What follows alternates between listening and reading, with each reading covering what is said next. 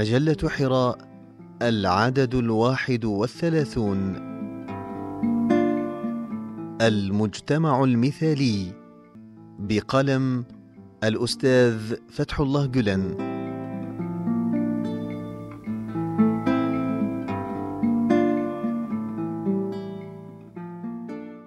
إن المجتمع المثالي هو الذي يتكون من أفراد مثاليين.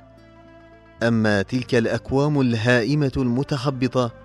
التي تتشكل أجزاؤها وجزيئاتها من المساوئ والآثام فهي حشود فارغة عقيمة موصدة أبوابها أمام كافة ألوان الخير والفضيلة والجمال. الإنسان المثالي أو الإنسان الكامل كما عبر عنه القدماء هو المتحلي بصفات ملائكية هو بطل البصيرة وفارس الإدراك. هو المتنبه إلى الحقيقة الكبرى التي عبرت عنها الآية الكريمة لقد خلقنا الإنسان في أحسن تقويم وآيات أخرى في المعنى نفسه. هو المدرك يقينا أن الباري عز وجل قد خلقه في أجمل الأشكال المادية وسواه في أروع الصور المعنوية فكان بديع الصنع متفرد الهيئة تصدق عليه حقيقة أحسن تقويم بكل ما يعنيه التعبير وهو كذلك العارف بكنه الآية الشريفة التي تقول انا عرضنا الأمانة على السماوات والأرض والجبال فأبين أن يحملنها وأشفقن منها وحملها الإنسان الخبير بمضامينها العميقة الواسعة. إنه يعلم أنه المرشح الوحيد بين جميع الكائنات المرئية منها والمعروفة للعروج إلى آفاق لا نهائية وهو واع وعيا تاما أنه مجهز بطاقات وقدرات مفتوحة إلى اللامحدود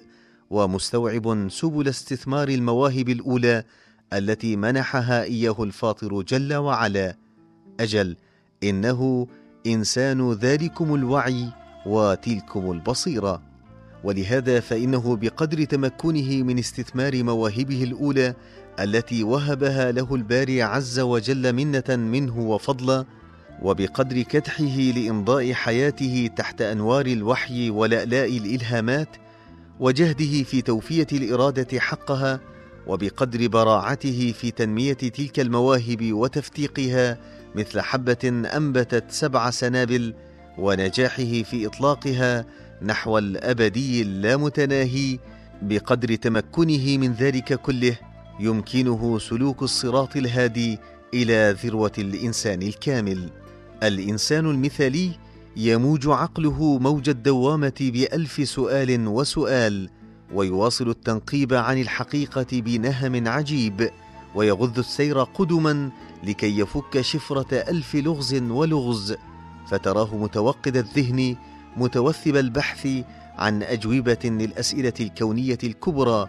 ما الحياة وما الموت وما حقيقة الكون وما علاقته بالإنسان وما معنى العبودية لله وماذا تعني الطاعة له وما الإثم وما الثواب وما حقيقة المحن التي تلم بالإنسان ولماذا تلم به في الوقت ذاته؟ تراه مشتعل الفؤاد. قد شيد من بوارق الحكمة التي لا تكف عن الوميض في سماء وجدانه ومن نسمات الإلهام التي لا تنقطع عن تجلياتها في أرجاء روحه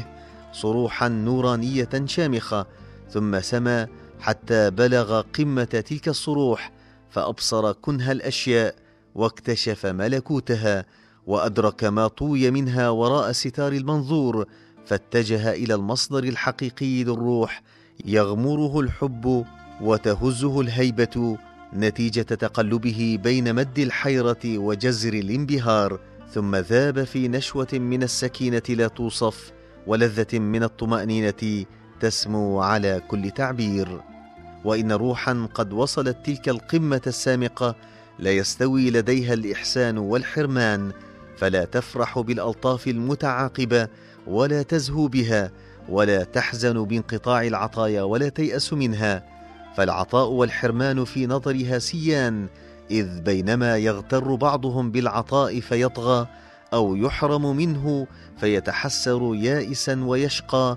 تجد تلك الروح الواصلة قد عرفت كيف تستنبت الورود في قلب الفلاه وتستخرج السكر من جوف القصب وتحقق أرباحا متنامية حتى في مواسم الكساد والخسران.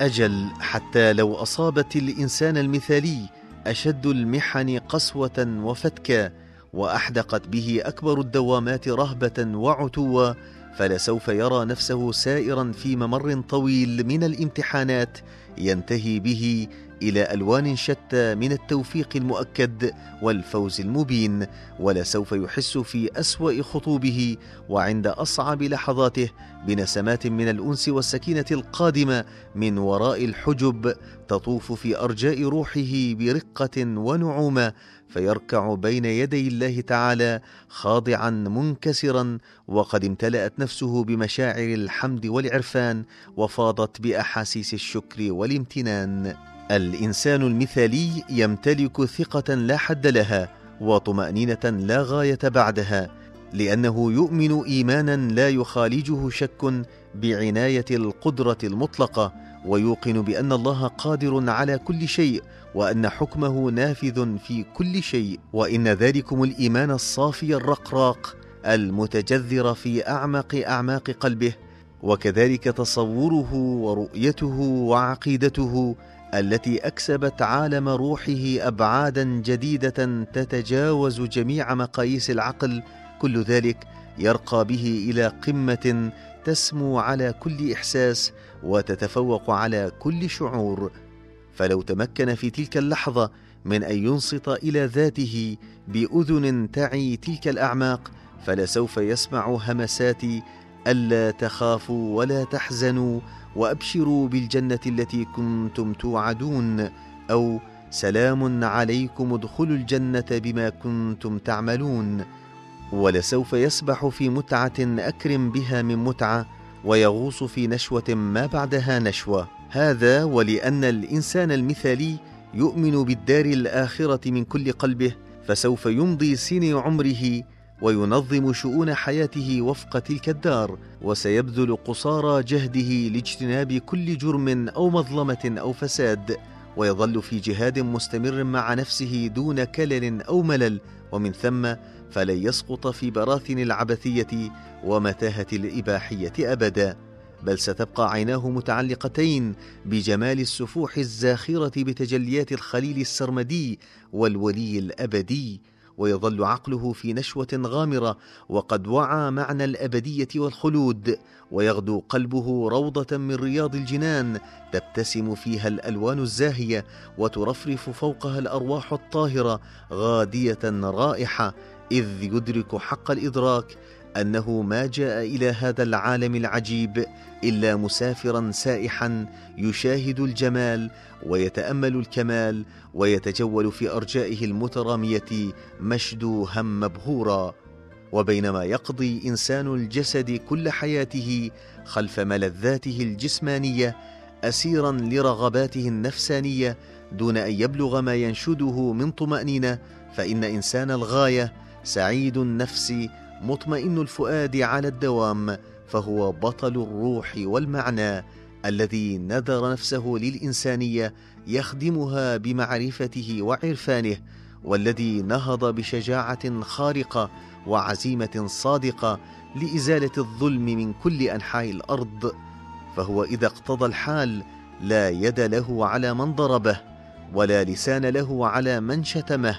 بل يبسط جناح عفوه حتى على من لم يعرف له قدره أو يقدر إليه صنيعة وهو إذا جد الجد الصوال في ميادين الرجال الجوال في مواقع المقارعة والنزال ببسالة منقطعة النظير. ولو أن السيوف نالت من أطرافه قطعا وبترا والرماح دكت جسده طعنا وفتكا. ولو أن الجراح أثخنته من قمة رأسه حتى أخمص قدميه وصبغت ملابسه بصبغة العلم الأحمر وتكسرت رماحه في يديه وباتت سيوفه لا تقطع أجل حتى في تلك اللحظة فإنه سوف يهمز جواده مقتحما به الصفوف طعانا للصدور حصادا للرؤوس ومزلزلا قلوب الظلمه بزئير كزئير الأسود المزمجرة.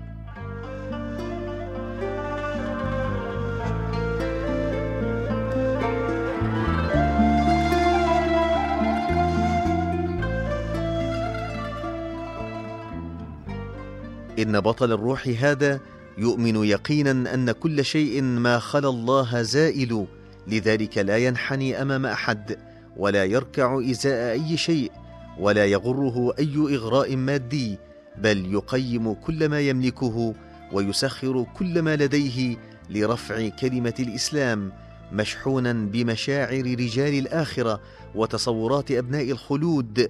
فهو متواصل الغوص والتقليب في أعماق الحوادث والأشياء بحثا عن الحق والحقيقة. قد فرغ كل وقته ووظف كل طاقته لتحقيق سعادة الأمة موليا عناية خاصة بالمواقع التي يراها أشد حيوية وأكثر جدوى للأجيال القادمة موقفا نفسه عليها قائلا لتحيا الأجيال القادمة. ثم يمضي وقد أدى واجبه لا يلتفت إلى الوراء ولا يلوي على شيء. إنه يسعى ليل نهار ابتغاء مرضات الحق تعالى منقبا عن الصدق الخالص. فلا الرغبة في الاستمتاع المادي تثنيه عن وجهته ولا تألق الروح بالكرامات الخارقة تعكر صفاء نظرته. فهو يؤمن أن العبودية لله أعظم قيمة في الوجود. وفي ضوء هذا الميزان يرى أبسط العباد أعظم منه مرتبة وأسمى منزلة وبالتالي ينزلهم منزلة التاج من الرؤوس. وإذا ما لفحه هؤلاء بنيران من الغلظة والخشونة والإنكار وعدم التقبل فإنه يمتص لفح تلك النيران ويحتويها في صدره إلى أن يخمد أوارها. وهكذا يقدم مثلا أعلى في المنهج والسلوك ويعلم هؤلاء الذين لا علم لهم بالأصول ولا الأسلوب أدب درء السيئة بالحسنة. أجل في عالمه الدافئ الناعم الرقيق ترد الصواعق والبوارق على قلب نور فتولد من جديد وتنمو في قلب النور لتضيء العيون والقلوب بوهج النور. وفي عالمه المبتهج بالأنوار تتحول ألوان شتى من النيران النمرودية المتعاقبه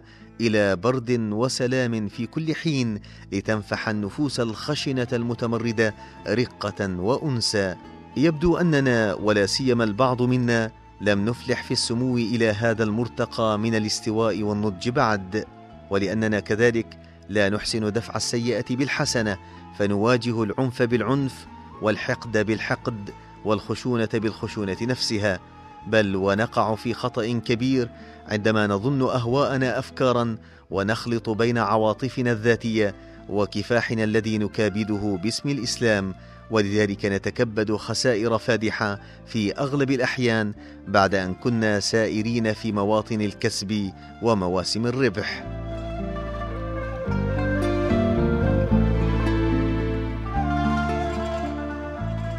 الحقيقة أنه لولا جمال الإسلام الذاتي وجاذبيته الأصيلة ولولا نفس القرآن الذهبي الذي يبعث الحياة في النفوس لتعذر مع أدائنا الناقص الرديء وتمثيلنا الواهي المتداعي أن تبلغ هذه الأمانة المقدسة وتلك الدعوة النبيلة إلى ما بلغته اليوم.